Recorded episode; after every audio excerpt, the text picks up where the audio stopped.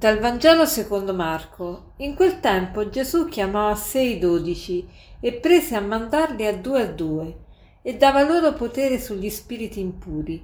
Ordinò loro di non prendere per il viaggio nient'altro che un bastone, né pane, né sacca, né denaro nella cintura, ma di calzare sandali e di non portare due tuniche. Gesù, prima di, mandare, di dare il mandato agli apostoli, li chiama a sé. Si dice in quel tempo Gesù chiamò a sé i dodici e poi prese a mandarli a due a due. Quindi la prima cosa che fa Gesù è chiama a sé gli apostoli. Questa annotazione del Vangelo di, di Marco è molto importante perché non si può evangelizzare veramente se prima non diventiamo frequentatori assidui del Maestro. Allora dopo possiamo andare a predicarlo, ma prima dobbiamo frequentare Gesù. E poi è interessante che Gesù li manda a due a due.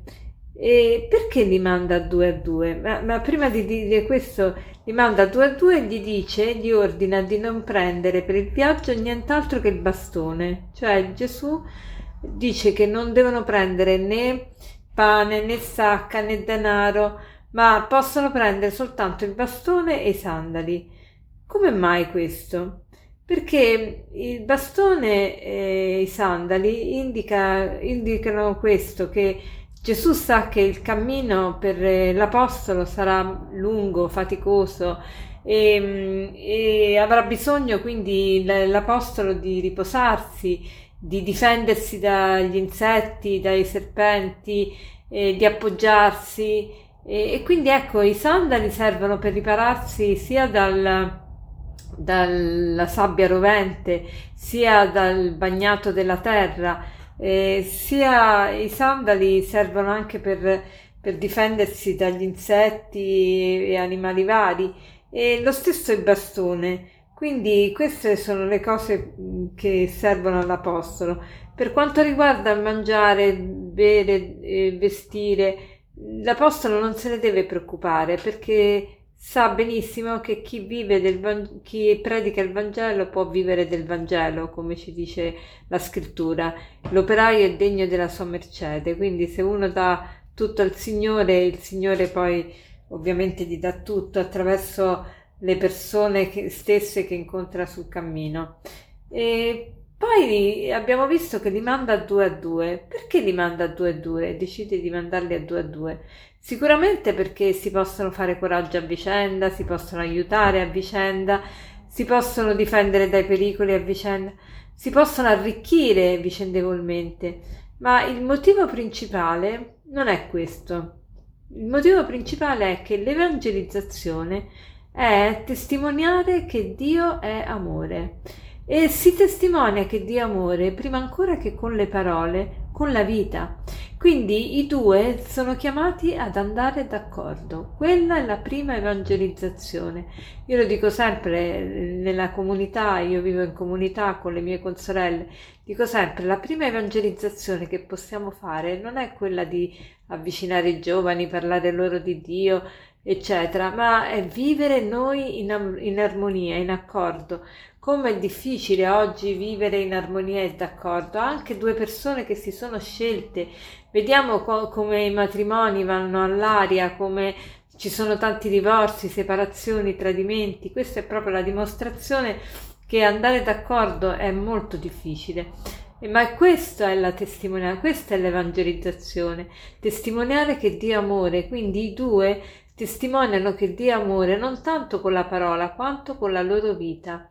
E andare d'accordo perché è difficile? Perché ogni persona ha la sua testa, ogni persona ha il suo modo di pensare, ogni persona ha la sua storia, la sua educazione, le, le sue idee, le sue opinioni, la sua personalità e, e, quindi ci sono tensioni perché, che derivano proprio dal, dal pensare diversamente, ma eppure si può andare d'accordo anche quando si pensa diversamente, perché la parola accordo, se ci fate caso, eh, nella sua etimologia contiene la parola cuore.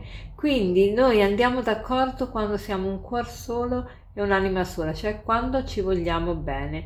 La volontà di, del bene dell'altro, di volere il bene dell'altro ci uni, unisce e ci fa superare e convivere anche con le tensioni in maniera, in maniera serena. Quindi eh, facciamo il proposito oggi di cercare di andare d'accordo con le persone con le quali viviamo. Eh, e come facciamo questo? Io penso che uno strumento molto importante è quello di riflettere, riflettere su che cosa? Sull'inno alla carità di, di San Paolo, che è meraviglioso. Se non l'avete mai sentito, non, la, non l'avete mai approfondito, vi invito proprio a farlo. Eh, nella prima lettera ai Corinzi, ma è bellissimo eh, l'inno alla carità, ve, ve, lo riporto e ve lo scrivo anche. E alla posto della parola carità potete sostituire la parola amore, che è la stessa cosa. La carità è paziente, è benigna la carità. La carità non invidia, non si vanta, non cerca il proprio interesse, non si adira, non tiene conto del male ricevuto, ma si compiace della verità tutto tollera, tutto crede, tutto spera, tutto sopporta. La carità non verrà mai meno. La carità è paziente, è benigna la, te- la carità, non invidia, non si vanta, non cerca il proprio interesse, non si adira, non tiene conto del male ricevuto, ma si compiace della verità. Tutto tollera, tutto crede, tutto spera, tutto sopporta la carità non verrà mai meno. E per concludere vorrei citarvi questo aforisma di Chiara Lubick che dice così: uno più uno non fa due ma fa tre. Perché? Perché Dio è in mezzo. Uno più uno non fa due ma fa tre perché Dio è in mezzo ai due. Buona giornata.